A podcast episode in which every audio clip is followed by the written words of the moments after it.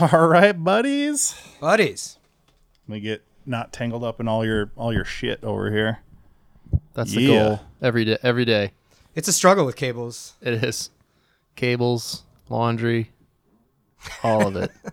Every day. Every How often do you guys do laundry? every day. Not every day. That would be good. saying.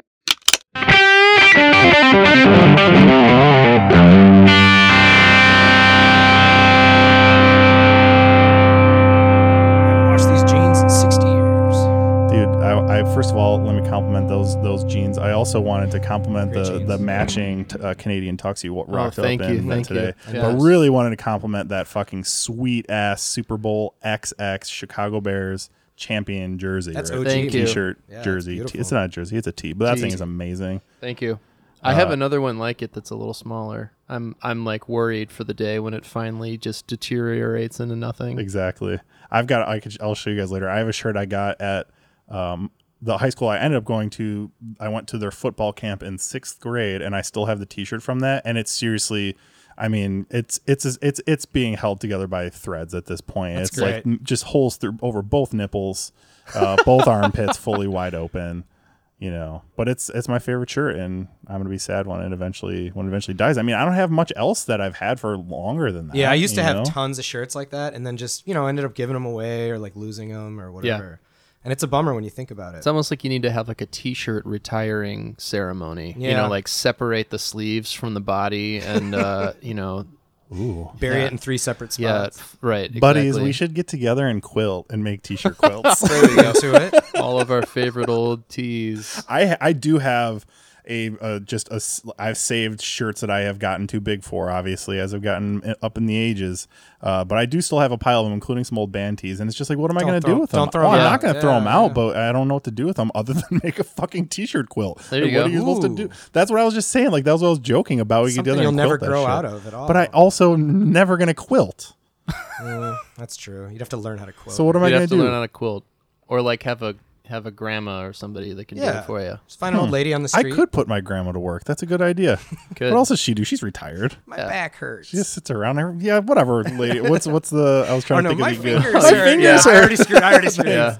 I thought you were going for that, for a little, uh, a little happy. well, hey, buds. Ep- episode eighteen. Wow. Gear Hunks podcast. Are we officially Holy official? moly. Chicago, Illinois, United States, America. Yeah, we're old enough to buy what? Are, are we old enough to buy, buy vape equipment? Yeah, I think 18. I hope Eight- not. No. 18 to smoke cigarettes. I think I know. thought they changed it to twenty one. Well, now they? I everybody's don't like in know. the hospital for that stuff. So for Yeah. the vaping. Yeah. Yeah. you got you want it? I've got it. Right here. I don't know. I've been, I've been I've been given I've been given one of my buddies who who I mean I I, I do vape not like not like Jewel I'm not like fucking Yeah. uh I was gonna say Billy Zane but he's not the Jewel guy I don't know anyway someone like oh, that um, Steven Dorff. uh, Steven Dorff thank yeah, you so much Blade. for pulling that Fucking blade, bro.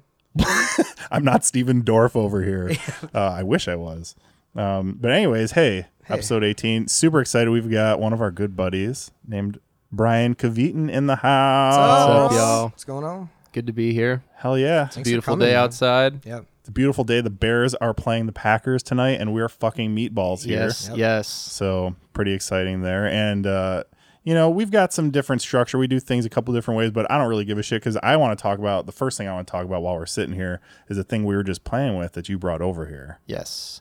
Uh, yeah, I just recently got myself an Empress Zoya, Oh, God. Super cool. which has been been fun. Um, I feel like in a way it. I was wh- when I first got it, I was like, "Am I gonna just have to get rid of all my guitar pedals now?" Um, but I don't think so. I think it's just kind of like a. It's a nice addition, I think, to everything else. 'cause- So when did you get it? Uh, I got it probably a month ago, maybe. So I've had a little bit of time with it. It's funny because I've been, as I was, I was mentioning earlier, I've kind of been getting into the modular synth game and just the whole concept of kind of like separating out every aspect of like effects and synths and what makes up all that stuff from like a, you know, like a DNA level. And when I and I was kind of thinking to myself like, you know, the one of the cool things that I felt like I was missing with guitar pedals was like the ability to kind of like modulate things with other things Mm-hmm. and just make really strange noises, you know. I don't know. I one one of the goals I feel like I've been always kind of trying to pursue is like making my guitar sound less like a guitar. Hell yeah, buddy. And so um, The Um, ultimate quest, man. Yeah. So then I saw that this pedal came out and I was like, I could build any type of effect imaginable with this thing. Um And, and you some of the stuff you were playing, or I guess I was playing while you were tweaking, yeah. um, was amazing and and unlike anything I've ever been able to coax from five pedals in a row, let alone one box Right. sitting right there. So Right. it's basically like a modular patch setup that you and, and you you create the in, you create the out, and you put whatever you want in between, whatever Yep. whatever your mind can Yep. can come up with. and it's pretty wild too because it does it does MIDI. I mean, it's got a, s- a built-in sequencer, so I mean, um, you know, you could essentially program in like eight different values, send those values out to, you know, any component of an effect, be it like the mod depth or you know, um, the delays on a um, on a delay, you know, and and determine like you know you could run run the sequencer and have that just like change over time and do a lot of different weird things that um, I feel like you'd you know with any other guitar pedal you'd kind of be limited to what was built into it and Man. so yeah it's it's fun I've I've hardly scratched the surface I feel like but I'm already I'm already getting into it it's yeah, fun dude, it's super cool. Thank, and thanks for bringing it over because Yeah. I, I mean, I'm a huge fa- fan of everything Empress pretty much has ever done, but I have not gotten my, my filthy paws on one of those yet. So Yeah. I'm pretty excited to spend a little more time with it too. Is it, you know, it like, I, I've had a few different e- effects like that in the past, or I guess I shouldn't say, I've had a, f- a few different effects in the past where you basically had to write around them. And and it seems like there's this is the sort of thing where that could maybe happen where like you kind of have to write something to take advantage of all the depth of possibility it has, but also Sure. even just that one fuzz sound you made was so badass that I mean I could just rip any riff on that thing. So it's it, it the thing that I guess I'm getting at is that it's so it's so versatile. It's it isn't just a one trick pony that like a, a sample and hold pedal or something like that where you have to write a riff around it. You that will happen with this pedal, but also it could just be a meat and potatoes super gnarly fuzz that you you know, and because it has presets and I don't, I don't I'm guessing lots of patches. yeah it's got uh, like 64 or something storage slots for patches and things and the coolest part i mean it's essentially like a computer so it's they're kind of always updating it there's like a community of people that suggest different features for it um, you know firmware upgrades it's like my favorite part about That's the fun about part. gear hell yeah, got to have that micro USB port. yeah, that's right. So uh, so yeah, it's it's really flexible. Um, I initially kind of bought it as like a sort of like a you know, so my the band I'm in, we've been writing our new our new record, and, And that band is called. that band is called Sun Jacket. All right. Well, we're- eh, we're already jumping around, so I was right into gonna, it. I was gonna get to I was gonna I was gonna call that out during our band buds segment, but uh, you know, fuck it, let's just do it right let's now. talk Band about buds, Sun Jacket, Band Buds. love love Sun Jacket. you. I I, I purchased your vinyl record. I think I told you that. Yeah, at the Uh, record store. at, I the- think. at Reckless. Yeah, Yeah, so nice. um, love it. Sounds amazing. Uh, tell us tell us more. What's going on with you guys? Yeah, so um, we've been working on our new record. Uh, we put out a record in 2016, so it's been a little bit Mm-hmm. since then. Um, we spent some time kind of playing some shows around around that record, and yeah, then we uh, for about the past year and a half have kind of been in the writing cave, like trying to kind of finish up our writing, finish up pre-production. Uh, we recorded, we did major tracking in June for the new record. Um, Where'd you do that? and we did it down at this little studio in Tolono, Illinois, which is just south of Oh, Champaign. You told me about this place Yeah. where you go and Yep. you basically just you live Just there like for live a bit. there. Yeah, we we did 14 days down there. We love that place. Um, uh, shout out to uh, Matt Talbot of Hum, who owns the studio. Um, Damn, sweet. Yeah, so we. I was uh, trying to think, come up with a good a quote from s- from Stars, but I, I'm, blank, I'm blanking right now. Um, yeah, so we we we go down there. We're down there for 14 days, pretty much pulling like 14 hour days. Just like you know, up at we're in the studio by 10. We're shutting off the lights at 1 a.m. And uh, we got major tracking done, and now we're just kind of doing like additional layering sort of stuff, and you know, who who knows how long we'll be in that phase. But Yeah. the goal is to have something out first half of As far next as your- year. Oh wow. As far as your writing process, do you guys get everything down, like do demos and all that before you go down there, or do you kind of write some of it there, or how does that work? We like to um, because there's a lot of deliberation that happens, and I think we realized that we would just waste all of our money if we went down there with no plan. So yeah, we spend a lot of time in the pre-production phase and everything, and kind of like writing songs. And actually, we left a little bit more to chance this time than I feel like any of us were truly comfortable with. But we kind of just like booked the date, and we're like, all right, guys, we Yeah, got you to do this. And Jumped over the fence, man. You yeah, gotta- right. And so we went down there. We tried to have s- tried to have some fun. I mean, we had a lot of fun, but there was always you know some stressful moments. And when you we're guys have like, been "Well, together longer now, so Yeah. you know the chemistry is probably greater. And, Yeah. you know that. Kind of Sometimes you just gotta put yourself up against the wall, up against the wall. It's still in my head. It's still. Anyway, sorry, sorry, sorry, people that had to I experience. know what that. you mean. I know exactly what you mean. Yeah, wait. So how long have you guys been a band? Uh, we've kind of been. It's funny. We we really started like right. We've been officially a band since 2013, um, but that was before we had any music, and then before we actually released our first LP, we were a band for two years before that happened. So I mean, really, like in a way, we were kind of born after we released our first LP, which was in 2016. Um, but Well, we, I mean, remember you played the last Volcanoes show. Mm-hmm. You guys played with us at Metro, yes, and that would have been 2013 or 14. Yeah, yeah. So we were a five piece then. That was like before we kind of buckled down and um, started recording our LP. Mm-hmm. So we had put out some some demos and stuff just to kind of put some music out there, help us get some shows. And uh, yeah, so those were kind of like the early days. And it's funny because even like two years before that, we had kind of started writing and exploring like what would eventually become the band. So in a way, like Carl and Garrett and I have all been sort of at this since like 2011, which is Awesome. kind of crazy. Yeah. but That's awesome. yeah, but still we're you know relatively new in a way. But yeah, I don't know. I feel like once you get a second album under your belt, things are starting to solidify. Oh, yeah. All right, I want to come. I do want to come back to the band. and I want to talk more about the recording process and how you approach it from a gear hunk standpoint. Absolutely. Before we do, before we do that and get too far off base, let's uh, let's dive into the first our typical first uh, segment of the show, which is the Ministry of Corrections. One thing you may ha- may or may not know is that um, we refuse to have like the internet out and look stuff up while we're doing this. so that just of course leads to us thinking we're right a lot and saying a lot of wrong things. a lot of, bro course. science. Yeah. Right. I will say there actually isn't that much of the Alternative ministry facts. this time. Yeah, sure, whatever Trumpism you need to use. Uh, we uh, we this was this was running for two weeks now. Uh, we couldn't we didn't know how old Jeff Tweedy was, and then and then we forgot to look it up, and then we guessed, and you guessed fifty two. Yeah. and he's fucking fifty two. Dude, that was, wow. a, that was you nailed it. guess. How do I win, man? Uh, this is awesome. My adoration. Awesome, I'll and a take shout out on Gear Hunks podcast, which you can sc- subscribe to on It, gearhunks.com. it is funny. We were too lazy to literally. It would take three seconds to Google it. Yeah. but we didn't do it. Nope. No, I appreciate that.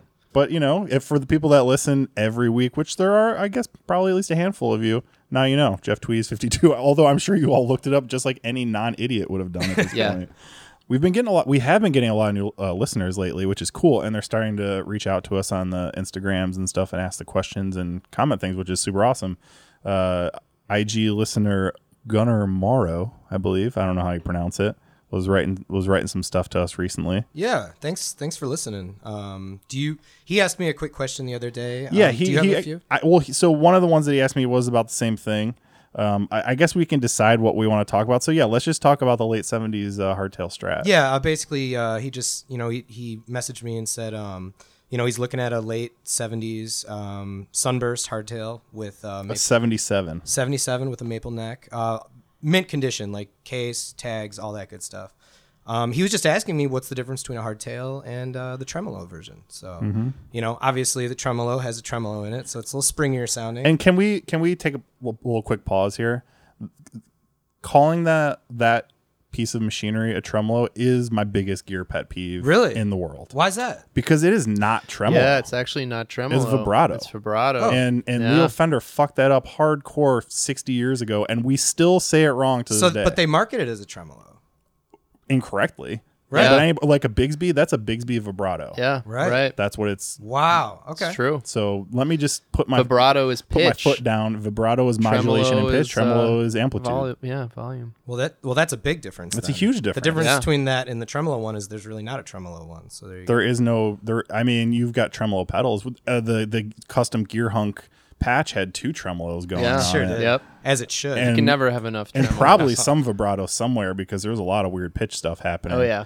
Um. Anyways, Yeah, sorry. okay. Sorry. I th- this is this is one. Uh, can I just semantics. the other It's- one? It comes down to semantics, guys. I, don't appreciate think you that's clearing semantics. that that is that is just that is just that is just fucking false. the other thing that drives me crazy is when people call the the jack on a guitar an input. Input. I hate that. It's true. It's, It's not. technically an output. It's the opposite. That's semantics. Anyways, okay, let's talk about. All this right, hard let's tail. let's help Gunnar out. It doesn't have a fucking vibrato. in it. vibrato. Okay. There it is. Um. So yeah, and you know, better sustain, and what I mean, Henry, you probably know a little bit more. I've had I've had two heart late seventies hardtail strats, which I didn't realize until you we were even talking about this. I prefer them personally, although in general I don't like the three bolt fender stuff. Um, you know, that's just personal preference, Sure. and and I think like mm, vintage guitar nerd preference, generally speaking. Um, but I th- I honestly I don't know that they have more sustain. I they do sound a little different. The thing is, like a trem or see, I just did it You did it, a man. vibrato, but they call it a trem block. People often block those things off, and then you've got all this mass in there, and usually made of metal that wasn't there with a hardtail. So it's even possible that those have more sustain. I think the way you were saying, and I would have to agree, is that maybe it sounds a little a little less springy, which is such a fucking lame way to get out Right. of it because But, it I doesn't mean, have springs. That's the. Di- I mean, that's the the physical That's the difference, I've difference. noticed.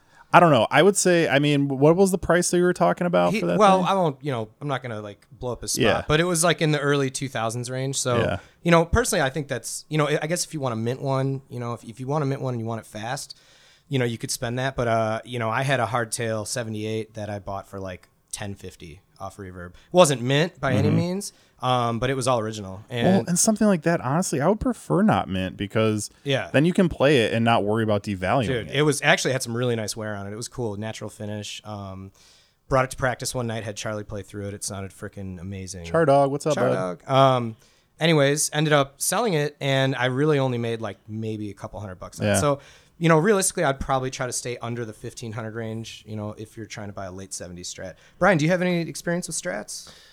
I have actually never owned a Fender guitar.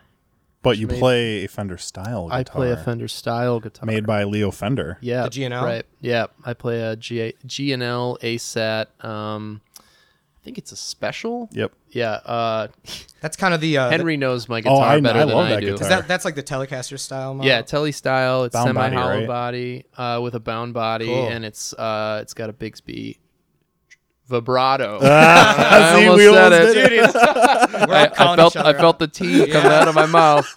Take it back. Take Yeah. it back. Take it back. Edit it out. out. Oh man. it's I, I would say that I would probably avoid spending that much on that particular guitar unless you have some sort of I don't know sentimental reason for wanting that particular year. If it was me or or us, I think we're kind of in agreement that we would look for a little bit more of a player in the lower to under fifteen hundred range, perhaps. It's our style too. I mean, yeah. If, Um, it's if our you style want- because I like something that I can play and and if I got a mint 70s strat it- with the case and all the case candy I'd probably want to maintain that and leave it in the case and that's just that's just not my style but That's right, man. That's right. cool he did ask some other questions and stuff too but I feel like who knows if we're gonna how many more we're gonna be getting before the next one so we can just save them and, Yeah. and answer them next time but thanks again Yeah, for thanks. asking Thanks. we love that kind of shit we love talking about uh random guitars and stuff so uh, that's pretty cool. One other thing I wanted to call out quickly. Um, we were both invited. I think I sent you the thing on Facebook. Uh, CME, Chicago Music Exchange, is hosting.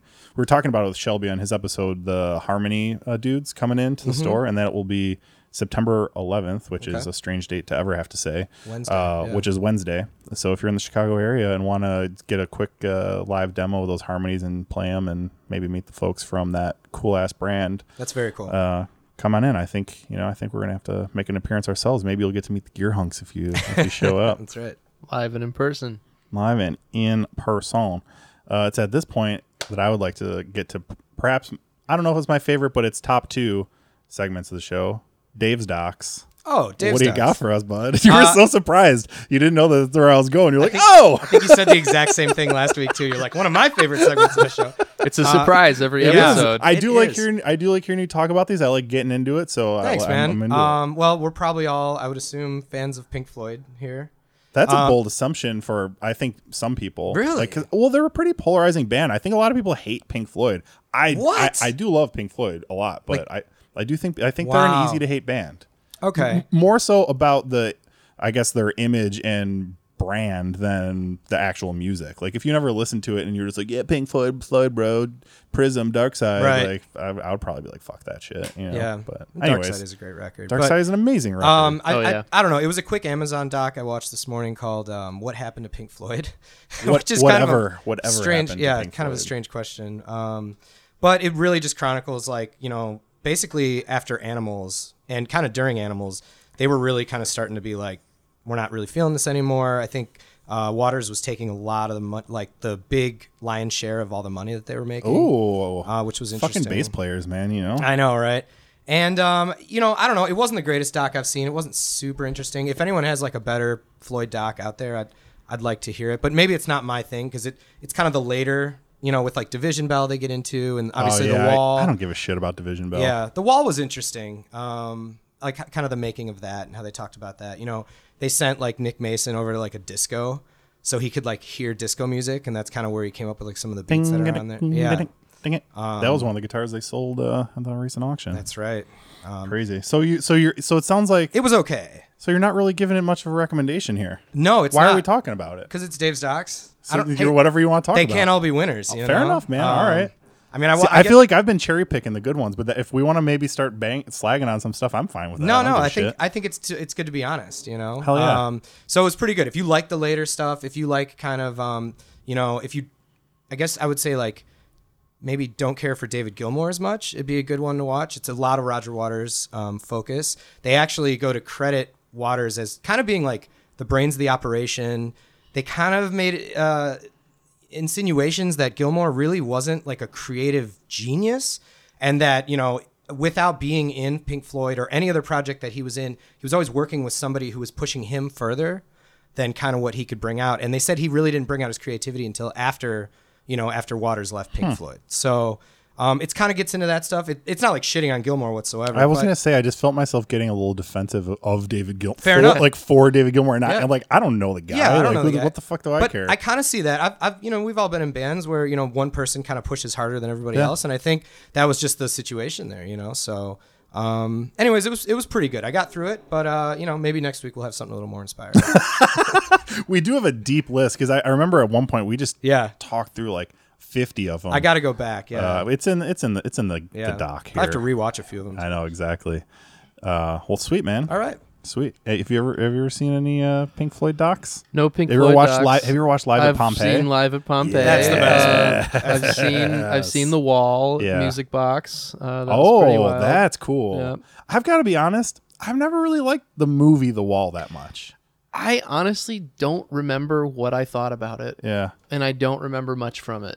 I Um, I think I would like it in a in a music box theater Yeah. situation. But I remember just watching it as a kid, and it was like two VHS tapes, and I'm like, I don't get this. I don't Yeah. I don't do drugs. I don't think it would be good as a Yeah. kid because there's just you know some some things that would probably be a little bit difficult to wrap your head around. Yeah, it's it's visually it's got that like you know uh, late seventies, early eighties kind of animation feel Yeah, to yeah, it. exactly. It's really you know kind of choppy and like kind of like I don't know. It's it's very abstract. I was gonna say, do you know where the idea from the name The Wall kind of came from?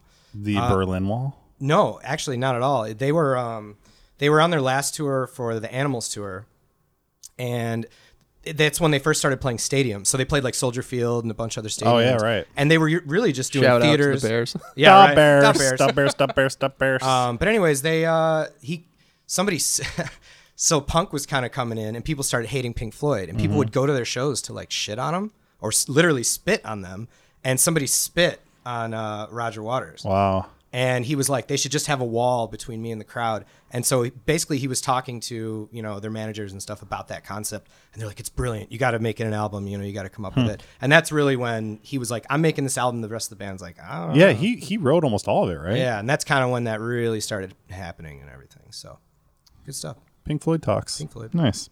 My turn. my addition to the riff library this week. Another one of my favorite segments because I, it's mine. Um, Here, There, and Everywhere by Jeff Emmerich. I think it's actually Here, There, and Everywhere. My life recording the Beatles. I think that's the full title. Mm-hmm.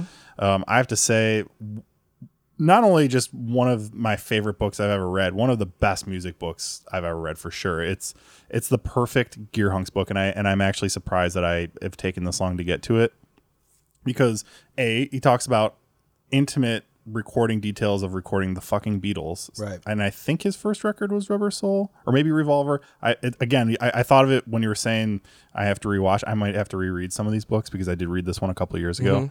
Um, but I mean, it's it's everything from when he was a teenager, starting to working on like basically growing up with the Beatles some of it is like real technical. This is stuff about the console we use. This these are details with the tracking and who wrote stuff. But then some of it's just like really cool Beatles '60s type facts. I can't recommend this book em- book enough. Even if you don't like reading books, get get it on Audible or something like that and listen to it. You will enjoy it if you like the Beatles or the history of rock and roll or especially Gear Hunks type technical stuff. That's awesome. Yeah, dude. Like, how technical do they get in it? Like, just the gear that they use? Do they talk about the recording process and everything? the yeah not you know not uh i pulled six db down at 200 hertz Right. type stuff but more like you know this we this we like pioneered the use of this Ba- abbey road or emi at the what it was called at the time they built almost all of their own stuff it was like you know uh bespoke for their studio Sure. so it was they kind of created the techniques that everybody else started using so it was it was like the dawn of that how they came up with this idea or, or like the nece- the necessity of it or when they f- when i think one of the things that i remember the most is when they talk about the first time they ever close mic'd drums because there were very specific rules at emi the drums couldn't the microphones couldn't be closer than like a meter from the drums or something. It was ridiculous. And then and then they were like it was it, and it created a certain sound, but they wanted that more direct in your face modern sound that they were going for. So then they started bringing the drum the microphones closer and like getting in trouble for it and doing all kinds of getting stuff like that. But then, you know, of course now that's just a standard of how everybody does it to Wow. this day. Super, super awesome book. I mean, there were a couple people that recorded the Beatles throughout the years, but Jeff Emmerich is one of the few that was in almost every every session. Like with the stuff that I personally care about the most, not the very earliest, you know, super pop stuff. Didn't Alan Parsons help on uh, Abbey Road? Alan Parsons did. Yeah, Yeah. he recorded that shit. He was a young man then. I think. There which wait, I now I'm I'm blanking. Was Abbey Road the last one they recorded or the last one they released? Because I know it was flipped. Yeah. Which one was it? I was it hate this question. Was Let It Be the last one that Yeah. came out, but they recorded it before Abbey Let It Be Road? became. Well, I don't know. I can't remember. I, know I know that it wasn't like the right order. Anyways, if any any of my friends listening want to borrow it, you can check it out here, there, and everywhere. That's what I got. Good shit. Hell yeah, bud. Um, well, we already did. We already got into to band buds, which we're going to come back to a little bit. I want to talk about some news because there is some news, some gear news, some guitar news, some Chicago news. Um, first, the first one actually is kind of a bummer. You guys heard of Chicago Guitar Space? No. No. It's I believe in Pilsen. Uh, he's a guitar maker. He hosts I don't know the guy's name. It's called Chicago Guitar Space, but I think it's one dude. Um, they host like pedal making classes there. Um, anyways, on Saturday he had I guess they've got like a s- storefront showroom kind of deal. I've never been in there, but um, somebody robbed him and stole 11 his 11 guitars. One of them was a client like cl- some client's SG and 10 were guitars he had made that were Wow. for sale. wow. Oh man. So super huge bummer. I mean, I personally, and I think anybody listening would agree that you know there's a there's a special layer of hell reserved for people who steal musical instruments. no shit, Yeah. man. Wow. Um, but so a I want to bring it up because in case anybody listening just maybe had any knowledge or wanted to share anything about this, there's a a public Facebook page that you or a post that you can share. And I think I saw Hope- that hope to get 'em back. the guitars he makes, they're pretty unique looking, right? It's going to be pretty hard to sell those things. It- right? Well, some of them, uh, yeah. I, I think some of the stuff looks kind of like Fender inspired. The one, m- it's kind of like a Fender Marauder, you know that, Yeah, almost yeah. like guitar that kind of never really existed. But then it has like a Starcaster headstock on Sure. it. But then some of them are kind of cool, where it's like almost like cubist interpretations of guitar shapes. Well, like you'll be like, oh, that like probably was kind of a maybe like a moss right or um like one of those eas weird Eastwood import type shapes. But then he like it kind of like blocks off, Hmm. Squares off. Yeah. Yeah, Uh, It's their solos are super cool. I would love. eh, They look like something that like Mark Mothersbaugh would have played in Devo or something like that. um, but they look super cool. So yeah, you're right. I think that they are the kind of thing that Hopefully, yeah. they should turn up pretty easily. Hopefully, we can once get the they word out. there. yeah, absolutely, man. That's really sad. Um, so yeah, that's. I just wanted to say, you know, we're we're we're with you, yep. Chicago Yeah. guitar space. Absolutely. Um, and he actually offered because it was 11 guitars that were stolen.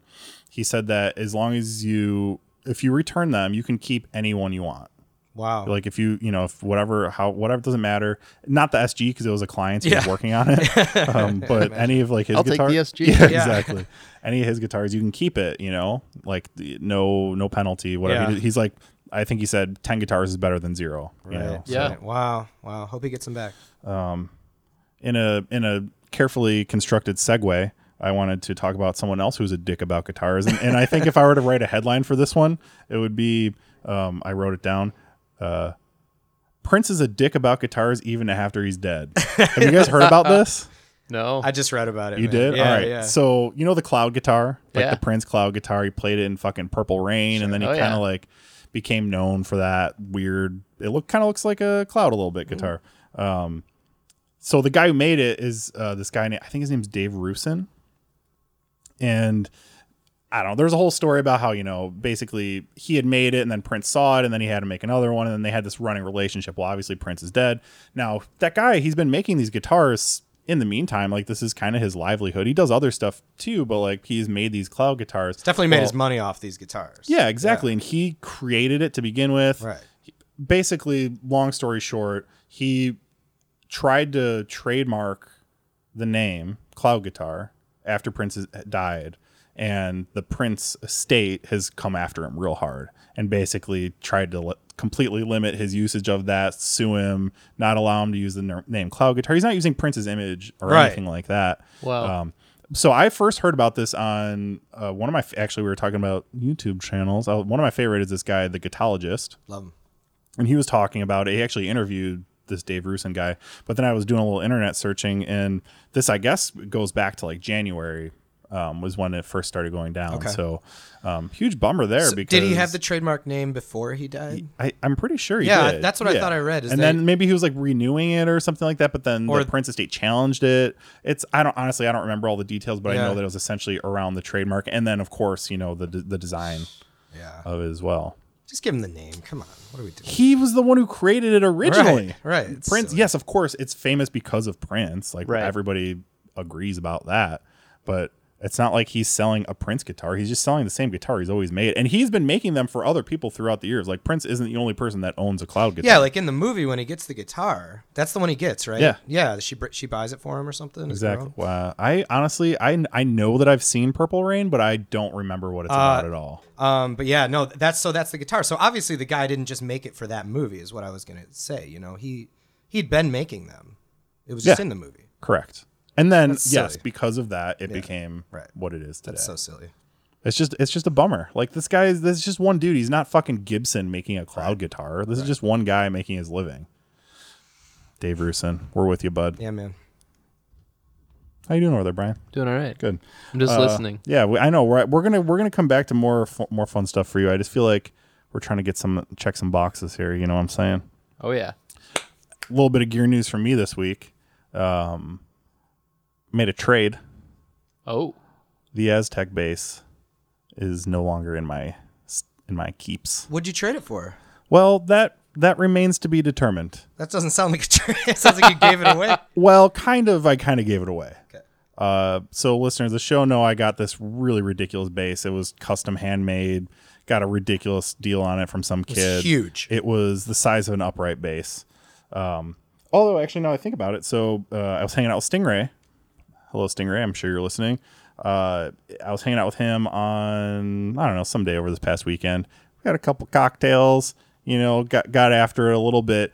He used to play the upright bass and the neck on that thing feels like the neck on an upright bass. It's it's freaking enormous. So he he said he said it feels the same. Well, so I, I I he put it on, Yeah. and I saw a twinkle in his eye instantly. he was and home. he and he instantly went into the the upright. I'm standard doing the position. right hand Yeah. standard position right now. That's great. And I could I was like I- I just knew at that point I was like, he's gonna leave with this, and then I just, you know, I was like, you know, why don't you just take it, and then and then we'll figure something out eventually. I mean, like, so I thought of it. Uh, I've got this T-shirt on. He brought this. He brought me this T-shirt Oh, from wow. Groons in That's cool. Nashville. So a shout nice out to guy. Groons Guitar. I'm sure you're listening right now. Oh yeah. Uh, amazing store, but um, so yeah, we haven't really figured it out yet. I, you know, it made sense to me. Literally, this microphone that I'm using right now is his microphone um, that he loaned. I don't even know many months ago to me, um, and hasn't. He does voiceover work and hasn't had any. Also, um, the dude the company he works for has multiples of every microphone that's ever existed. So like whatever stingray but anyways we haven't figured it out yet i do yeah i understand if he doesn't want to f- trade this straight up i mean the electronics in that base alone is worth what this thing is so like Sure. Mm-hmm. if you were to like part it out and sell it whatever um but you know we'll see he also i mean he also constantly is like repairing broken ass guitars and shit so Might come you across know, something. we'll see. cool. We'll see what happens. We the, the fact is, is if he just wanted it, I would have given it to him. That dude has done so much free work for me over the years, just Cool. because we're friends that I wouldn't even think Nice. twice Very about. cool. You know. Plus, so, Oh, yeah. it's always nice when you give something to a friend because you can always visit it again. Well, and he's, I mean, the dude's a luthier. I- He, I should say he's a he's a woodworker who's learning luthery. So I mean, he c- if anybody can make the most of this instrument, he's the guy to Very do it. cool. He already. It turns out I, we- neither of us noticed this. It's a ebony fretboard, and it was there was no inlays. Well, he inspected it, and it turns out there used to be inlays on it. Really? Yeah, Oh. he found like he said like a thousand four thousandths of an inch thick, basically like embossed what would have been I think like diamond inlays in it. Oh. Somebody Which- like ripped them out and filled it, filled them in. I don't know. I Yeah. have no idea. Or maybe like replaying the fretboard Right. and didn't, didn't quite get it down. I have no idea. But um, because this thing, this this, I mean, the it was it's kind of this mystery instrument because it- there's no no branding on it. Yeah, I was gonna say, Custom, did you completely name it handmade? The Yeah. Aztec base. I named it the Aztec base because it has this like ridiculous laser cut Aztec calendar inlaid into the headstock. Yeah. So he and I were talking about it. Also, it turns out he thinks he's gotten to the bottom of this, and it turns out that Rob Trujillo of Metallica fame is known for playing these like custom Aztec basses, and that he he thinks that this was somebody's attempt to basically make their own Okay. of that like the, it's the fan fiction version of a bass guitar. dude fan fiction bases i love that yes exactly and and in doing so made a 20 pound fucking base but um i mean it's it's beautifully crafted it's just ridiculous it's a fucking insane base and i i i already had i already have his old bass his old p bass and the fucking cali u bass so i don't i don't need a third And the bass I'm baritone not gonna use. guitar. and a baritone guitar like kind of got my my bass Covered on the low end. covered as it were um, so I, you know, the thing is, I wanted him to have it. If we can Yeah. work set, work out a deal for it, that'd be great. I'm already using his microphone as I speak, Mm-hmm. so whatever. Yeah, It so actually- maybe you he know what? initiated Says the it- trade. Says really. it right here. There it is. Uh, no, I definitely initiated the trade. I, but I told, I was like, you just take that, we'll figure something out, and then, and then I was, and then we were sitting here a little drunk, and I was like, oh wait, your microphone's sitting right there. Why don't we just do that? And he was like. I don't know about that. I was like, all right, whatever. Like, just take it. We'll figure something out. I think it's a and- pretty fair trade, but then you know. Honestly, That's a V- it could be. E VE twenty, right? Is that RE20. the RE20? I Mm-hmm. can never remember the names of numbers and letters for microphones. too many. It's my, it's my gear hunks uh, Achilles heel. Probably. Ooh. I like that. What's your gear hunks Achil- Achilles heel? Day? Um, That's up there, man. Like I, that's what the SM7, I guess. SM7B. See, there you yeah, go, I have so- a terrible memory for numbers and and yeah, Dude, I, letters if, and all if that. anybody listens closely, I mix up my 57s and 58s all the time too. It's the same capsule. I mean, in Yeah. fairness, it's just, it's just But all it is. is Should a know grill. they look very different. So They but do. yeah, I mean, I don't even know what one of those runs for. uh, the new new the microphone itself is like four hundies, and Yeah. Mm-hmm. then this uh, mount is another hundies. Um, you know, which is puts it in the same ballpark as the SM7 you're talking to into Yeah. right there. Um, in fact, it, it has uh, led me to. I, I- since having this, I've done a lot of comparison and then watched a lot of comparison videos. People seem to have because these are the two standards in broadcasting, mics. broadcast So mics. Yep, I have uh, one of these at home. you got an SM7. Aw- I mean, I love that thing. Yeah, it's good. It's I great actually- for demoing in an apart, a noisy city apartment. dude and- it's g- good for michael jackson lead vocals yeah, like right? it's good Oh, wow. i was that's what he used was that mic Yeah. uh, i i was experimenting recently where i ali- line the capsules i posted a picture on the instagram of that with my the uh, 47 clone i have and those things sound freaking awesome together because that is just like clear and it's it's what you would expect from a broadcast, but then the 47 has this like warmth and color to it. Man, it's kind of it's it's like my new favorite thing. Cool. So sweet little mic tangent there. yeah. Um, why are we even talking about that? I don't know. I don't know. Trades, Aztec. Trades, sweet Gear acquisitions. gear acquisitions. Brian, are you a? I know you. I know you do some of the keys playing. You, you tinkle the ivories from now and again. yeah, I do. I do. Uh, are you a Rhodes guy? I actually I am a Rhodes guy. Um I do this other project as well that uses a little bit of Rhodes through a bunch of uh, a bunch of guitar pedals. No kidding. What project yeah. is that? So that's um I didn't even know that. This was not planned. surprise. Uh Gear Hunk surprises. Hell yeah. Um, Hashtag. Yeah. So so I do this other um this monthly like ambient gig at uh Tack Room in Pilsen. Oh, cool. It's called uh, Current Mood. sweet. and it's typically every second Saturday. Um, but I I determined that my favorite way to create sounds for this thing basically we're like filling up the bar. It's like kind of a smaller all brick like dark kind of vibey bar space. Right. And um and typically they have you know just like they have piano cover uh you know piano maestros come in and play the uh, the piano covers and stuff. And uh, and I yeah, like two or so years ago, I decided it'd be really cool to just like make a bunch of drony noise in there and uh, just you know change up the programming a little bit. And uh, so I. It turns out the piano in that space is is just like an old Yamaha like stage piano, and it has a pretty good like Rhodes sound on it, which is hilarious. But I determined that the Rhodes sound is like the best sound for this that I'm doing, and I've I have then uh, started using a real a real Rhodes, um, not there but for other things, and yeah, it's so I guess I'm a huge fan of the Rhodes sound, and I'm also a big fan of just coding it in as many effects as possible. Um, yeah, so that's that's the long answer. That's really cool. do you have Do you have a Rhodes? I do not actually. Uh, I was going to talking about gear acquisition. I was for a while. I was going to uh, to borrow uh, Brad Sawicki. Shout Dude, out his his totally. Rhodes, which has been apparently sitting in his parents' dining room for like Jeez. five years. I know. I've. I was literally. I, we'll get to it. I was thinking about the road that same Rhodes. yeah, I don't even know if it works. No, it do- well the last time I played it, it did. Does, but uh, I don't know. So I I kind of went down a pretty deep roads rabbit hole recently. I used to have a roads. I fucking love them. Yeah. But then I I uh, Reverb posted an amazing article about um so there was this guy who was kind of like while Fender made roads because obviously it wasn't always made in like the Fender fact or branded as Fender when the kind of ones that everybody wants were made in Fender, there was this guy named Buzz Watson. And so for a long time, if you opened up the top of your roads and you looked at the key bed where all the stuff was and there was a little badge there, if it had the stamp Buzz Watson or B Watson, that's the one that you wanted because he was the final, he was their best tech. He would tweak them a certain way.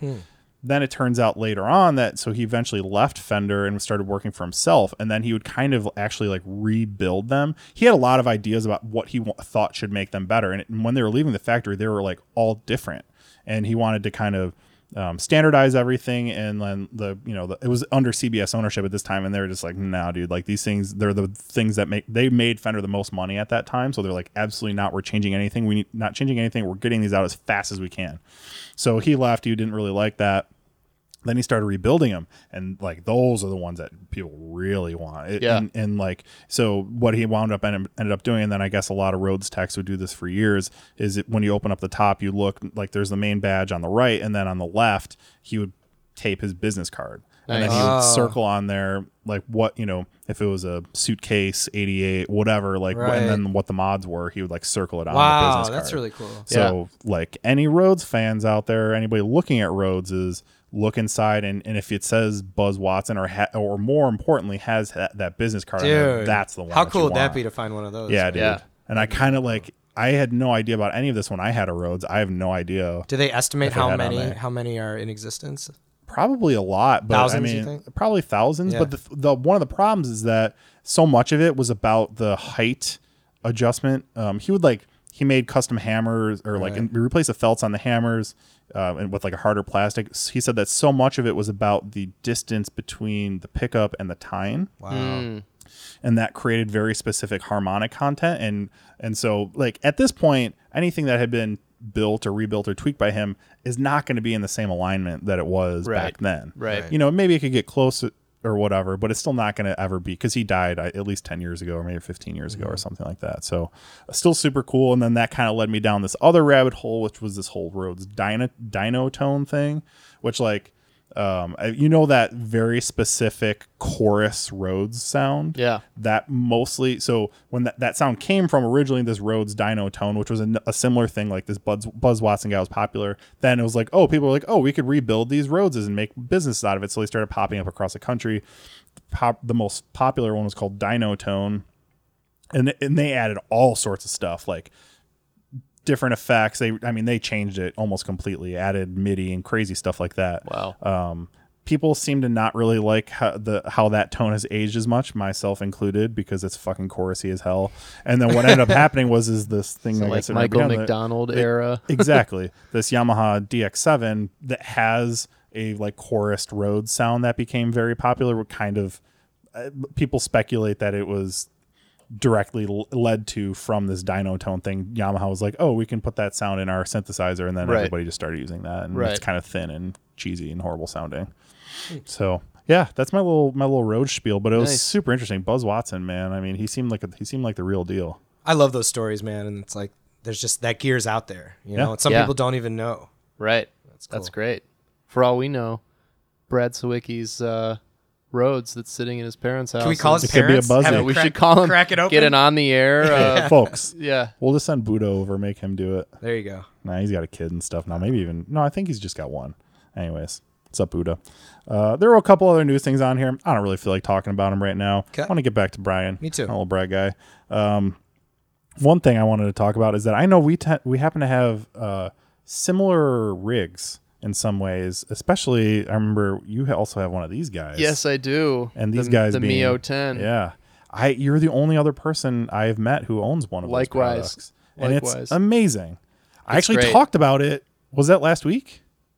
Maybe. I don't know because I w- I had been using the software iConnectivity for or whatever the iConnectivity software was. That's a company, um, and it was fucking garbage. Yeah. It was so horrible. It turns out it, that was out of date, and now they have a new The software update Orac- is Oracle it's or right. whatever. It's funny because uh, right after we talked about that software, I went home and I had not. I don't even think I had hooked it up yet in my in my rack. And I went home and I downloaded the software and I was like, "Whoa, this is really cool and super easy to use." Yeah. And I must. I was thinking like. Henry must be talking about this old one that they won't let you download. yeah, I was, and Yeah. it was just I could. I, oh, I might have uninstalled it. I was gonna say I could show you. It was just it was matrices. Yeah. oh, it I was remember. yeah. now. horrible. I think I remember people talking about that. Oh, It was it was trash. but yeah, now it's literally just check boxes, and it does exactly what I want it to Yeah, do. right. Yeah, that's that's the nice thing is it's like it's checkboxes send you know send this input to any of the number of outputs Wherever you want it to or go. you can turn all that shit off if you would rather do it in your DAW. It's Yep. really nice. Um, yeah, it's funny. Yesterday I had I had the band guys over. Oh, by the way, shout out to Carl and Garrett if you're if What's you're up, ever Carl and listening. Garrett? They don't Guys. they don't know I'm here. Oh, They're at work. So Be a nice Um, treat for him. Yeah. yeah, Suckers. right. So um, yeah, last night I had them over and we were working on some stuff, and uh, and I was like, I've got I've got a um, a Prophet Six that I use for Nice. my for my MIDI keyboard, um, and world's most expensive yeah, MIDI world's keyboard. most expensive MIDI keyboard, right? And so I've got that plugged into the the Mio 10, and I'm sending that th- out to various other things, including you know DAW software.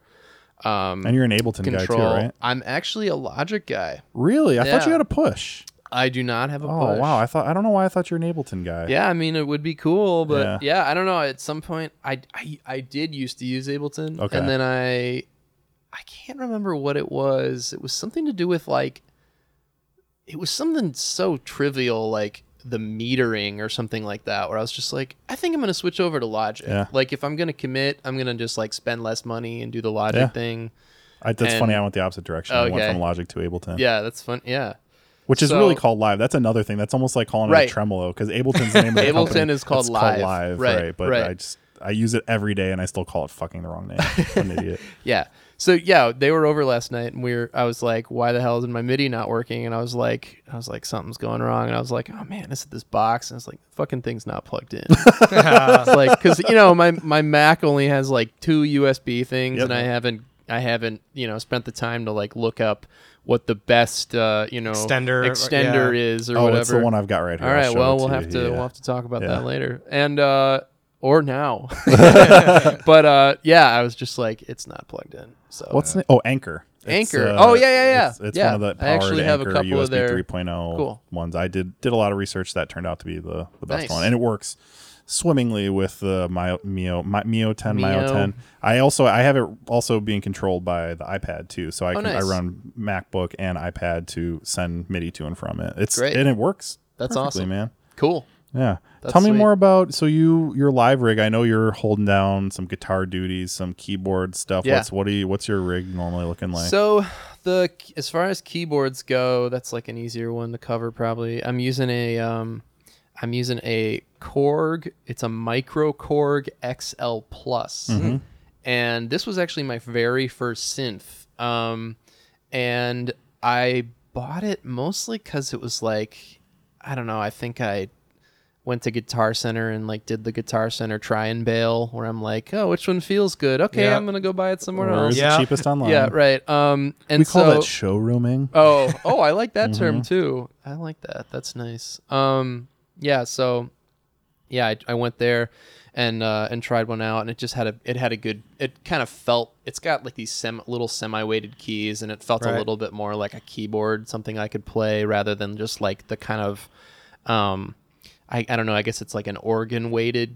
The, the alternative Mm-hmm. Where it just being kinda like an- pops right yeah back where it up. just like pops back up uh, so yeah, I wanted something a little more bit more keyboard like. I knew that people had kind of complained with the micro corgs about like menu diving and stuff Oh, like yeah. that.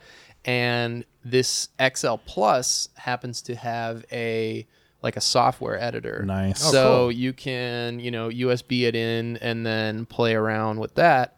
And that turned out to be a really awesome thing because um like sometimes I'll design a patch on the Prophet or something, and it's like so I haven't. I would like to be able to play the Prophet live, but I haven't got to the point when you know I, I want to drag that thing to every show so that because the micro corks are just so small, Yeah. they're so light, they're they're pieces of plastic, so they're like so. e- I mean, we could we have like two or three of them that we could replace at any time. doesn't, So, you right. I know, right? Who doesn't have? I got a two stack or of Micro yeah, Korg Micro XL Korg pluses. XL pluses in the closet. Yeah. yeah. So um, I have had a regular micro Korg at one point, but not Yeah. currently. I mean, there's a reason that they're like the most ubiquitous popular Yeah. synth because th- they're affordable and they they're sound pretty affordable awesome. and they sound cool. And I'll say that for a lot of Korg gear. I mean, I, I feel like they Mm-hmm. Yeah. that's that's something that's always been cool about them is they they do make affordable, just like unique and weird sounding gear. And I think that's kind of been uh, you know their thing. But yeah, I mean, the greatest thing is I've noticed that with that with that software, um, you can just so easily. I mean, it's all digitally emulated waveforms and everything, but like with that software, you can you can pretty much like I can dial up something on the profit and I can pretty closely match it, like almost indiscernibly with the with the microcore Wow. software. And so it basically it's like almost like my live tool, you know, and it's it's got um it's got weird stuff on it. I I kind of recently discovered it's got all these uh these PCM waveform Hmm. like sample sounds on it that you can use, and it's it's got these all these weird voice synth things that uh actually make some appearance on the new record, which Ooh. is which is fun. like a Mellotron kind of thing. It's um actually just like like these weird oohs and ahs and things, and I kind of tied in a little bit of like like pitch enveloping to them, so they Cool. kind of like bend out of place and come back in, and um yeah, fun fun little synth. Uh, you have to dive a little bit, Sure. but uh, it's, but the it's software fun. that just makes it so much better. Yeah, it Yeah, makes that's it a huge. lot easier, and it's and it's instant. It's like as soon as you tweak something on on the computer, it's you know it's it's live in the keys, so uh, it's really nice. So that's what I'm using live um, for for keys, and then for guitar, I have been. Wait, pl- sorry, are, you're- you're not running any effects or anything on the microcord. Uh, no, that actually has built-in effects that are I feel like good enough Mm-hmm. for a live synth, environment. yeah. It does not have reverb, which is a little. I know it's Wow. so strange. It doesn't. And you, it you data- can't build it in with the patch or anything. You like that? can build in like sort of reverb, Like a- by- like a weird Yeah, a delay. weird delay Yeah. thing to give things enough space. But um, That's yeah, so funny. No the first thing reverb. I do anytime I'm like, this synth patch sounds cool. Reverb. I'm gonna put plate reverb on Right. it. for sure. Yeah. That's Exactly. like I mean, right now, yeah, that's plate reverb. yeah. You know. I know. For I just hit a key. No, but you're not gonna be able to hear that. Oh, on they the won't be able to hear podcast. it. No, I don't have that right into the session, but uh, yeah, you can uh, you can dub it in. You know. I could. Yeah, exactly. Kind of fun. Yeah, I mean, it- immediately it's like, you know, I'll pull the first thing I'll pull up is like Valhalla Vintage Verb or Ooh, like, yeah. or, uh, you know, the Sound Toys Little Plate is really great too. Um, Oh, their their Echo Boy is on everything I do. Oh yeah, yeah, yeah. We we actually had a joke for this record. We wanted to we wanted to thank uh, Little Altar Boy in the liner notes because The last song I mixed for you has Yeah. little altar boy It's on so it. good. Oh wow. Yep. I I mean, mean, it's I didn't like- even tell you. It it like it basically like adds harmonies and stuff to voices, or you can like change the pitch around. Sure, and do sure. Cool yeah, Stuff. the formant shifting Yeah. is so strange. Or like we like, uh, you know. Pitching audio up an octave and then pitching it back down an octave with Really? Alter Boy and just getting these really strange artifacts and just weirding things up. and- Uh, There's something about the fifths that that thing Oh, that oh yeah, that plugin does that just sounds so perfect good. Yeah, every time. I, it's Yeah. like unbelievable. there's a chorus or two that uses some Oh, of yeah. those. Yeah, yeah, for sure. nice. Yeah.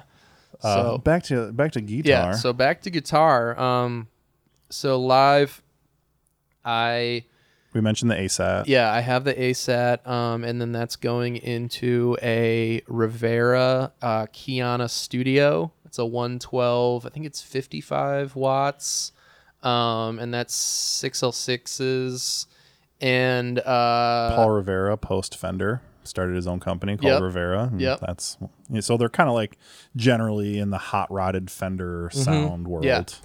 So I've played. I've actually played that thing for probably, oh man, fifteen years maybe. That's amazing. yeah. So I I saved up for that thing, um, and and bought it bought it when I was a young lad, and uh, and I it's it's the only amp I've ever owned since That's pretty cool, much. man. Yeah. Um, No backup, nothing. 'Cause- I and then have- with the tube amp. You know, that's, uh, Well, that's yeah. a little ballsy. I've got. I do have a. Uh, I have a solid state uh, Fender amp. Uh, the I think it's the. I don't even remember something ninety. I don't know. It's got Yeah. a number in it. I can't remember numbers. A fender with a number. Yeah. Letters and, letters and numbers. Right. So um, it's got yeah. It's I've got one of those. Um, I actually recently had an amp made by this guy in Chicago uh, called um, a Studious. And uh, it's it's a 115. I wanted Cool. to kind of like do some weird some weird stuff and What's this- the tube setup? uh I'm. g- I just assumed. it's a I tube amp. actually, I think it's, I think it's EL34s, but I, I don't know Yeah. actually. I like really don't know what's in it. Um, it's got a, I do know it's got a Weber one one by fifteen speaker in it. Um, and I had this amp made. I actually don't play it as often as I should. Um, but What's it? Does it? Can you compare it to anything? uh, I guess you're not the huge amp guy, know. so Yeah, maybe. I'm Um, really Fifteen not would a be hard to huge amp compare guy. to. to well, I mean, the old. Like, I uh, was what gonna- was it? The uh, what Fender? There was a one. Shit. I have no idea. The baseman, the first baseman was a Oh, that's right, 115 Or yeah. the four, there was a 115 or 410. Right. So the Fen- Fender's been making 115 that's for a long time. That's kind of what it reminds me of. It's Yeah. got this just like super clean, crystal clean, like dead sound. Okay. Which is which is kind of cool. Um, what kind of uh, inspired you to Yeah. have an amp created? Actually, uh, Carl. Uh, What's up, Carl? if you're listening, Carl, shout out, buddy. Woo! Carl Hauk, another member of uh, of Sunjacket, he was in the market for an amp, and he found um, he found Studious, and um, apparently, well, I know the probably one of the biggest proponents of and, and users of Studious amps is Nels Klein. Oh, no kidding. Yeah. Because he has a or had a signature Schrader amp Okay, for a long time. Yeah, he uses Cool. Studious amps as does I think um I believe Jeff Parker. Are you familiar No with Jeff kidding. Parker? He's the, The- guitarist from Uh, Tortoise. tortoise, right? I was gonna say turtle. Uh, turtle. uh, he, I believe he uses one too. Um, and and they're cool. And um, yeah, Carl's Carl sounds his is a one one twelve. I think it's maybe like twenty watts or something. Um, and yeah, he actually uses Carl uses his live, Cool. uh, and it sounds he's it sounds really great. Um, me i i i kind of use mine at home just for fun and and it's and it's it's really nice Oh yeah. yeah Sometimes you gotta. I mean, Yeah. and even if it just reaffirms your love for the thing you have already, then maybe that's what it was there for. right right Like I still love my Rivera. yeah it, it it admittedly it's a little and this is this is nothing uh with regards to the quality of the amp but admit, admittedly it's kind of like the, the the like family member I don't know as well. We haven't Yeah. really gotten as close yet Sure. because I've been you know I've had my other amp for for so long and I know the ins and outs of it. I know Mm. every sound it makes. It's you kind of know, part of how your it- part of your sound. yeah you for, know? oh it absolutely Yeah. is and and this one is kind of like the amp i sometimes play bass through and stuff like right. that But it sounds So, great for bass. yeah actually. it sounds really good for bass Well, the Yeah. 115 on the Yeah, bass is it just a helps. wonderful Boom, thing. right right Boom boom. yeah for sure Dude, speaking of bass, you know something oc- occurred to me earlier. Um, you guys, you two have something in common. what's Is that right? Do you know what that is? Do, do either of you know what that is? we both played with VMI. you both played bass in Volcanoes Volcanoes Make Make Islands. Oh, wow. shout out, shout out, Brad once again.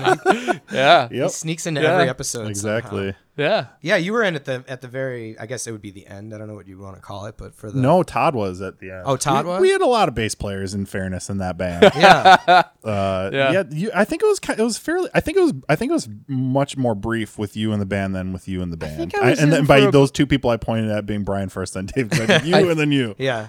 i think i was in for about a year I didn't get to maybe? play Really? the Metro. Yeah. what was that all Yeah. about?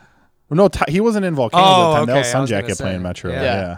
We played- you were in way early on. we for played sure. beat 2010 kitchen or- and some weird like street festival i think in the south Loop. Oh my god, I forgot about that. That was like there were big bands playing and nobody was there. oh it was cracker Wow. Cracker was headlining. Nobody Yeah. came to see Cracker. Nobody was fucking there. Maybe by that time, I mean, we Oh. were pretty fairly early in the day, but literally it was Just empty. Like our wives are now ex-wives. Yeah. and uh, my friend Rich, The guy making cotton candy. and I think and I think that was it. Yeah. It was ridiculous, but it was this like giant fest thing. It was Wow. so weird. yeah You played. uh We're just gonna keep sa- talking about him. Uh, you played ba- uh, Brad's jazz bass in that band. yes Oh, yeah. 'Cause i didn't own That a was a bass at great the bass. time Yeah. Yeah. That was a that was a great bass. I mean, I don't really have much to say. I guess maybe you guys can just like to share war stories if you got them. Uh, Yeah. I don't- But um, those were you know, blurry. I those don't- were hazy days. I got Yeah. kicked out of Volcanoes Make Islands. Did you? I- Yeah, I was- on GChat Aw. by whom? by Brad. Really? Oh, really? I don't. Yeah. I don't remember how I like stopped playing with you guys. I don't, don't remember either. if I quit or we were just kind of like agreed, like, eh, it's just. Well, I, I seem to recall that with you it was always kind of like you're busy and I was in and you're Blaine. doing it. So, but like, Yeah. it was always the understanding is that like we were gonna get a bass player. I think I was just like, Like you filling kind in. of got us off. I the think I ground. might have been fill in filling as well. in, yeah. And then it was There was a lot of that. Yeah. but then you got fired, and you're like, yeah, I got even well, in the band. Well, yeah, I guess it was sort of I was sort of like, you know, I have been whining about making time for this, so maybe it's yeah, maybe it's for the I- best. you know, I, I do remember sort of that, and I think it was more just like you. I obviously you're a super talented dude. You like you're not like a bassist by trade, and and and you were good at it for sure. But like I think the thing is we kind of wanted like a person whose just a bass player. profession is Yeah. playing bass or Oh, yeah. whatever. You Yeah. know. you had to spread your wings too. Yeah, you spread know. my wings a little bit. Yeah. That's right. But those, those were fun times. Actually, I remember one show we played with you, Brian, was the weirdest lineup we had because we also had Rob Jensen on drums from Yeah. my old band, probably Vampires, and Dan Smart on keyboards. Yeah. Oh, That was wow. at Bee Kitchen, I think.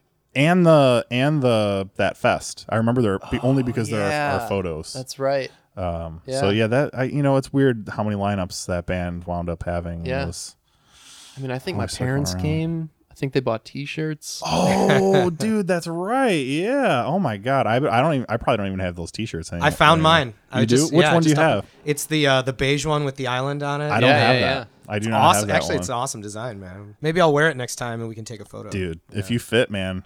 Oh yeah, it, was- it was a Don't large. quit. Yeah, it was. I haven't gained that much weight since then. I, I mean, I have, so that's that's all I'm saying. You know, like I don't fit in that shit anymore. That's hilarious. um, so yeah, you know, speaking of Brett, I think that was how you and I first met because It probably was. we played with your old band. Yes. Yeah.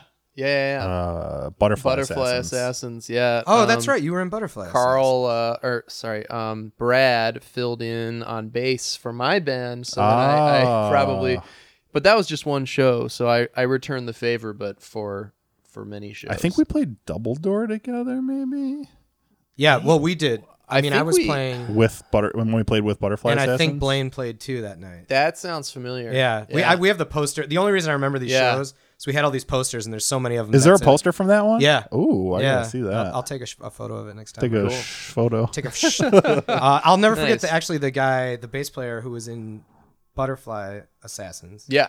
He had. Uh, I almost said butterflies make islands. Um, he had. Uh, Much better name than yeah, They it's don't a good, do. than Than either, either. of the names. Yeah, I remember he gigged out. He would play uh, like a 65 jazz bass. he had a really beautiful. and I was bass, always like, yeah. "That's such a cool bass," and he's like, "It's a 1960." And I was just like, "You're just playing that at like a show, like no big deal." you play 62s. I know, but it's just Those are more desirable. I know, but it's just one of those things. you know? Yeah, it was just one of those things. Not a That- lot that of was a people do fuck- that. He was just trying to humble brag. we it's used to fine. we used to I joke would, too. because uh, we would bring our guitars over. This was when we li- we were in high school. We lived down we lived out in the suburbs, and we used to train in to take our guitars to uh, Third Coast Oh yeah. Yeah, in the West Loop. And I remember like we'd always want to know like you know what do they think of our guitars and. I, you know, I'd I'd bring my ASAT in. He'd bring his uh, his jazz bass in, and I remember they'd never write anything on my card. But then one time he got a nice bass. Oh, comment. yeah. and it was- it was just like, I got All that right, once. In, yeah. Yeah, well, no. So the, I had a got that once in similar my story. Jazzmaster case that Yeah. happened. and on but the so my Martin, um, I've told this story on the podcast before, but basically, I that's a very rare guitar. They're, they made less than two thousand of them, and I they they basically told me there are multiple people here that if you ever want to sell this guitar, we will buy it. yeah, So that made me feel super cool because it's like th- they're the only they're the only authorized vintage Martin repair shop in Chicago. Oh, so cool. they see They know the their real shit. shit. Yeah, you know? for sure. And the fact that they were like fawning over my guitar, even as a fucking thirty year old, I was like, oh my god, they like me. yeah, they do a great job. yeah, There is one more thing I want to talk about. We're going a little long. Whatever. I don't give a shit. I'm going to edit this thing anyway. Um, so I read this article recently, or it wasn't, I guess it was a thread on the gear page. And I, I thought that it might, it might be worth discussing Yeah, some hunks. yeah, Essentially, obviously, I don't have it pulled up in front of me. I'm not going to read the whole thing. But what it comes down to is the ethics of buying gear used versus new this whole idea of you know obviously the first thing in reduce reuse recycle is reduce so right. don't don't make new stuff and then use the stuff that's already there Yep. so how do you guys feel about is that something that would ever come into your mind when you're buying gear or i guess another way to think about it would be the op- flip side how do you feel about buying new gear do you ever feel guilt or or um, bad about buying new gear that you know obviously the creation of this stuff is hugely detrim- detrimental to our Yeah, planet and all that kind of stuff Yeah, I think about that a lot. Definitely in terms of like, mo- I'd say more in terms of like the packaging than the gear itself. Sure. Oh, Just yeah, like man. how Yeah. much shit you, you, you know, everything is wrapped in something, and The- you the and you plastic, pull like, all the foam. plastic off, and Yeah. you you know, it's like yeah, the styrofoam and everything, is, and it's just like, you know, sometimes I'll unbox like one single thing and be like. Look at all this garbage that's created as the Yeah. result of, you know, just this one piece of gear I'm buying and yeah so and definitely in terms of that i've i've thought about it um i i am i will say i more often buy new gear mostly because i'm worried that like something's gonna break with the used gear and then there's like no support system for that like Yeah. i'll just be fucked Sure. like that's totally so fair that's that's the thing for me is it's like there's no warranty with Mm-hmm. used gear it's kind of like get what you get. yeah you get what you get and and i'm not very good at fixing things so if i think if, if, you need I, something fixed just all let me right, know. Talk to this cool guy. all right i know where to go now well but- and i think part of it too is is sort of the thrust of your gear hunkiness Uh, your you, the other thing you brought over which we haven't really talked about at all is uh, a modular synth Yep. so i mean yeah, you could, I guess, try to piece together an old Moog modular, but that's going to put you back hundred thousand dollars. Yeah, right. If you want to be into modular synthesis right now, you've pretty much got to buy new stuff. I mean, you can get some like Euro Yeah. rack used shit or whatever if you want to. So and also there's there's a I haven't really partaken in this, but I know that on some of the like Eurorack sites there's um there's like a lot of trading going on Mm, because it seems Totally. like a lot of the different types of modules will sort of be around the same value and do slightly different things and if you buy one and you're like I don't really know if I like this but then there's another guy Mm-hmm. Someone who wants might. to try yours Yeah. it's like you know I think there's a lot of a lot of trading that goes on which is which is cool I but love that. yeah, Oh, I love it's, that. It's really cool, but I don't know. It's funny too because, yeah, this is a really great question because at the same time, then, um, it's like, I think the the Eurorack stuff is kind of in this really like you know nascent place right now, where like, it's like so many new boutique company. I mean, just same with pedals. Like a lot of you know, there weren't as many boutique pedals, uh, you know, ten year, even five years ago, Not there even are close. now. So yeah, it's funny because at the same time, it's like if people aren't buying those new pedals from the companies, it's like can they continue to support themselves? And so It's a really good point. yeah, so mm-hmm. They it's can't. Like, it's right. and then exactly. and then further R and D and creativity won't build up and and create new stuff for us to use. We're just going to be stuck with the old pedals if Right. all we buy is the old pedals. Right. Wow, I actually hadn't considered it from that angle yet. yeah. because So- like you know, how many old tube screamers do we need? Right. You know, Right. Well, and that's that's an interesting point too because I, I read the thread or I some of it. It Yeah. was like eleven pages. Yeah, long. there was a lot. And he was also talking about just consuming in general. How, do I Yeah, need right, to buy? exactly. But do you need to buy? What was he saying? Seven guitars a year or something like he that. was so he what basically had happened is this guy like many of us he'd probably started making money for the first time in his life and started buying a ton of shit As like and Uh, a- Mm-hmm. he realized in one gear he had one year he had bought like seven guitars multiple amps all this kind of shit yeah, and kind of almost hoarding it too. I think. Like, Yeah. Not not trading it, not selling it.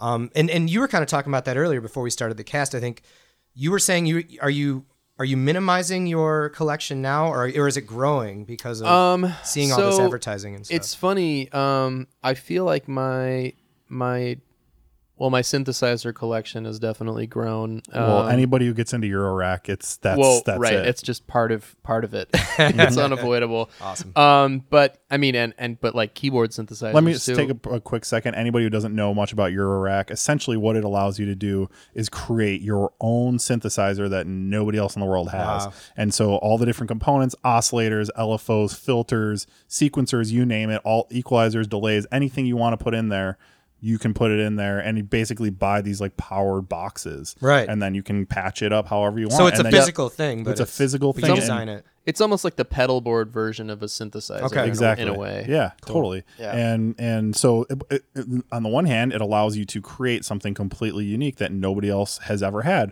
it's also pretty easy to buy a bunch of modules that you think you want and then like he was talking about like brian was talking about with the trading sites like probably doesn't maybe do exactly what you want to do once you Yep. have it in your system you can't watch a youtube video on on, someone else. someone else's rig Right. because it's going to be different than yours Yeah. so Yeah. that's kind of part of the whole thing surprisingly there are um, a good amount of uh, people who kind of use like they'll they'll do gear demos for modules with like you know kind of known conventions of like everybody knows what a sine wave sounds Mm-hmm. right Yeah. right? or So it's this like is the so basic it's like here i'm gonna starting point. right so it's like here i'm gonna here's like a wave folder module and this is what it sounds like when you feed a sine wave into it or like yeah so um Well, real quick, that reminded me of a little side thing. So I, I used to work for GearWire.com. We made these videos, and I remember one in particular.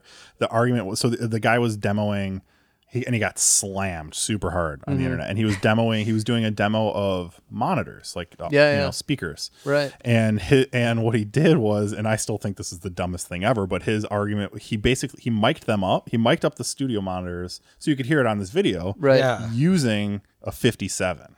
Oh, Oh. Mm. And his thing was like, well, everyone knows what a 57 sounds like already. which maybe is true, but is In a probably way. the last microphone you'd Right. ever want to Yeah, use to right. represent a full range of Right. audio. Yeah. So his That's thought so was like, funny. "Oh, everyone knows what this sounds like," but then he just got absolutely slammed. People know what for a it. voice sounds like, Yeah. or a you know like a snare drum or something. Right. Exactly. Yeah, you're not Wow. going to put a snare drum in front of the monitor. So Right. that was just I, that just That's really triggered funny. something in my head that like how that kind of thinking, while it totally makes sense for for your scenario, could also totally backfire right Yeah. in your face if you try to put 57 in front of a fucking Mackie HR824. and then it gets Right. out to like hundred thousand people. Yeah. all at Oh, yeah. once.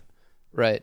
Yeah. So I mean, right. So before we before we Yeah, started, sorry. we were kind of talking about the the whole like, you know, um, gear renaissance. I feel like it's going on right now because of like YouTube and Instagram, Instagram, and sure. like synthfluencers. Ooh. And, Oh, I like Ooh, that. I and, uh, love that. and all that. And so, um, Do wait real quick. Do you watch Look Mom No Computer? yeah, yeah, Oh, I've seen man, his videos. I love that dude. They're I, I, cool. he's a total synthfluencer. He's awesome. yeah. Well, there's an example of a guy who's like not buying shit. He makes He just all makes of his own everything. Wow. shit. I just watched a video where he made a full polyphonic modular synthesizer out of Game Boys. That's Oh, wow. awesome. and and all the oscillators because Game Boys have synthesizers built Right. into them. Those sit, sitting right next to you right now Yeah. have synthesis engines in there. And so he basically f- wrote all this custom software and then built all this hardware so that he had each one has I think technically four oscillators, but only three of them are sound. One's just noise. And then he so he had it so he could play polyphony with all 32 Game Boys, and it was amazing. That's crazy. sounding. Yeah, I saw a video where he made like he made a single synth with like a hundred oscillators or something. it was fucking insane. Yeah, I mean the thing sounds like it's sound. It's like if the apocalypse had a noise. I Yeah. feel like that's what it would sound Absolutely. like. The Are there last any sound. other uh, synthfluencers that you like? Uh, let's see. I'm trying to think. Um, there are a lot of them. I mean, like Reverb does a lot of awesome. yeah, videos. they do. They do some good videos. I like. I really like um, like computermusic.com, and then they're also they're part of um, Synthtopia. Mhm. That's that's another, or no, they're not part of Synthtopia, but that's how I found out. about it. There there are a few of those sites that I follow for sure, and then that's like, oh, I need to get the new. Oh, speaking of Korg, they've got a new um DIY. You know, they're like Oh, I Vol- saw Volca that. series. I just watched a Dave, you know those little Volca Korg Yeah. synths? They have a new DIY, essentially modular Okay. mini Volca synth that they just announced. And it's Yeah. like 100 bucks or something like that. I'm definitely going to get one of Yeah. those. Yeah. So yeah, so I just watched a video. There's so there is this guy named Loop Op, which is he's he does a lot of really Mm-hmm. nice uh, demo videos for things. Just very like he's very very well spoken, and he you know divide he has like his table of contents kind of thing. Like, oh, I've all seen that. to the- yes. all to the exactly. left side of the screen, Yes. and Cool. then you know like exactly what you're getting What he's into using, in the right. video. At and 1247. Yeah. Oh, I we- love that. Here's where we talk timestamp about the specific filter section. component Yeah. of Love yeah that shit. so it's really useful for i mean that's that's the crazy thing about about like youtube and buying new gear too is it's like you can you can essentially have like watched six hours of videos and you know read the manual for a, a Yeah. piece of gear before you've even you know bought it Yep. yeah. yeah That- Which is amazing. I, I guess that could probably be some sort of option paralysis when it comes down to it. But it can be I, I, you know, I probably would have bought things differently when I was at least a beginner had I had access to gear demos. and You that probably sort of weeded thing. out more of the things you didn't want about something. Yeah, You nowadays, you know. nowadays Yeah. exactly. I remember buying so many things, like just a pedal, like a Digitech pedal. Never heard a demo of it before YouTube or No. whatever. And then just being like, "Ah, I don't really want this, Mm-hmm. you know, Yeah. that kind of stuff. What do you think, Dave? I feel like you haven't had a chance to get in on the used, uh, used new sitch here. Um, use new. Yeah, I mean, well, obviously guitars. I think used guitars are just more interesting, anyways. Mm-hmm. Um, so I've never, I've never desired like a brand new anything. I mean, I'm sure. I guess if somebody, you know, if Fender Custom Shop was like, we want to give you something, any, you know, design it yourself. You're like, whatever. no, I'm like, it's no, not it's old, not a vintage." No. no, yeah. "Mm." I have real ones. I do like um you know what I like some of the builders out there. I think this goes back to the pedal talk a little bit. Guys who are building guitars from scratch or from parts, you know. I think I think that stuff's really cool. Mm-hmm. Yeah. So like I think on the new spectrum it would have to be something really really unique. You know, I don't think I would just go out and buy like a, you know, new strat. It Mm-hmm. would have Right. to be something that somebody made or, you know, somebody put together the parts themselves and wired it up and, you know, Yeah. that'd be that'd be really cool. That would be cool. Yeah. That's got to be hard nowadays though, man, to be a builder because there's so many out- people out doing that. You know, it really um, That's got to be the damn good. interesting thing, though. And so I'm sure if you, you guys have at least seen or heard that there was this world's largest paddleboard. Uh, I just that saw came out. that, Rob yeah. Mm-hmm. Scallon, who's from Chicago, actually made it with with help from Sweetwater, who's over in Indiana. And um, why did I why did I bring that up? What were we just talking about? Just custom builders and guitar Oh, right, right, right. Yeah, sorry. So the reason I brought it up is because they had um, like Robert Keeley, Josh Scott from JHS Pedals, uh, Brian Wampler from Wampler Pedals. The actual dudes who make some of the they're some of the biggest boutique builders in the world were actually there at this thing, and it just reminded me there, there's this huge amount of cr- camaraderie in the pedal building world. That's cool. It's not like other industries where They're not hiding secrets and you're stuff. hiding secrets. You know, of course, you know your next product that you're excited about. Like Empress probably wasn't telling everyone about the Zoya while they were developing it. But what turns out is that oftentimes because these guys have all been there, they'll, you know, guys and gals, I should say, uh, they'll call each other and be like, hey, I'm having trouble with this particular section of the circuit schematic. And then they'll be like, oh, I've done that before, blah, blah, blah. So they all really help each other a lot. There's no, Yeah. you know, backstabbing. Because when it comes down to it, their pedals and all gear, really, you can only play one guitar at a time, but your pedal board can have 314 pedals or whatever they had in the world's largest pedal board they're complementary products so Yeah. Yeah. you like it makes sense that you would want them to kind of work well together and that Sure. ever- this rising tide raises Yeah. all ships yeah, I don't. kind of thing I don't think there's a lot of people that just have like one pedal board of like all GHS or something. right you don't ever see unless the dude who you know Sponsored or bought all something. the boss pedals in the 90s Yeah. that fits in, the, in like the hard That's- plastic those boss are cool, container. actually, yeah. are they Yeah, I think they're so. cool Yeah, they're i cool. would i would like it if i had only just like weird old boss pedals but i don't want like a ds1 and a fucking Yeah. you know whatever just like they're like shitty compressor not the good one on I love there. that. It folds up like a briefcase. It folds and, up like yeah, it's, it's almost like their version of the Gibson chainsaw case. Yes. or that weird uh, meme uh, photo that's got like four metals, or it's got like a it's like a TU tuner and then four metal zones yeah. after it. Dan Lou and I have talked about trying to do that at least a few times. So Yeah. shout out to our good How many friend Dan. combined metal zones do you guys have? together? all I, about dude, I'm gain done. I, I staging. have none. I used to, yeah, exactly. I used, I used to have a metal zone. Of course I did. Yeah. But um, at one, and when I, when I became my, my early, like my first memory of being a gear snob, um, I decided at one point that like, this was about 15 years ago, maybe. And I decided that I needed to have a true bypass pedal board. And I was learning like boss pedals have buffers. So I actually made a deal where I traded every boss pedal I had at the time, which was like five or six for something else. I don't even remember Right. what it was. I, I could Damn. look. Um, but I got rid. I had a metal zone. I had the Boss EQ, which actually that thing sounds awesome. I wish I still had it. Um, like a DD6. Um, man, I can't even remember which other ones. I Blues had. Driver. I've never owned a Blues Driver. I should. The, Those are uh, classic. The only boss pedal that I think is still on. I think my very first pedal was a DS1 because um, it was just like you gotta have distortion. And they're I'm a Yeah. guitar 30 player. bucks. They're thirty Right. dollars. I have. I'm in eighth grade and have no money. But yeah, I think the only boss pedal that, that I still have on my board that I I may I don't know I may never get rid of it uh, is the tr- uh, tremolo. Oh yeah, Yeah. dude, those are Um, awesome. It sounds good. it sounds really it's good. just got like my only beef with it is maybe it, it pulls a little volume out of your it signal, does. but Uh, some people but- will actually run it in a loop with like a little boost so Uh-huh, that you can get yeah. the gain back up. but the I mean it's just a very musical sounding Mm-hmm. tremolo, and I feel like every trem I've tried has been like really just I don't know I can't play along to it, and I just love the way that that one sounds. So Yeah. I'll probably keep it Oh, for Part of all your time. sound again, Yeah, you know? right. That's right. And Yeah. now you've got a, you've always got a buffer in your signal path. Yeah. So then you can uh, you can run Yeah. those long cables. Exactly. Wow. Well, I feel like that might be the best place to end.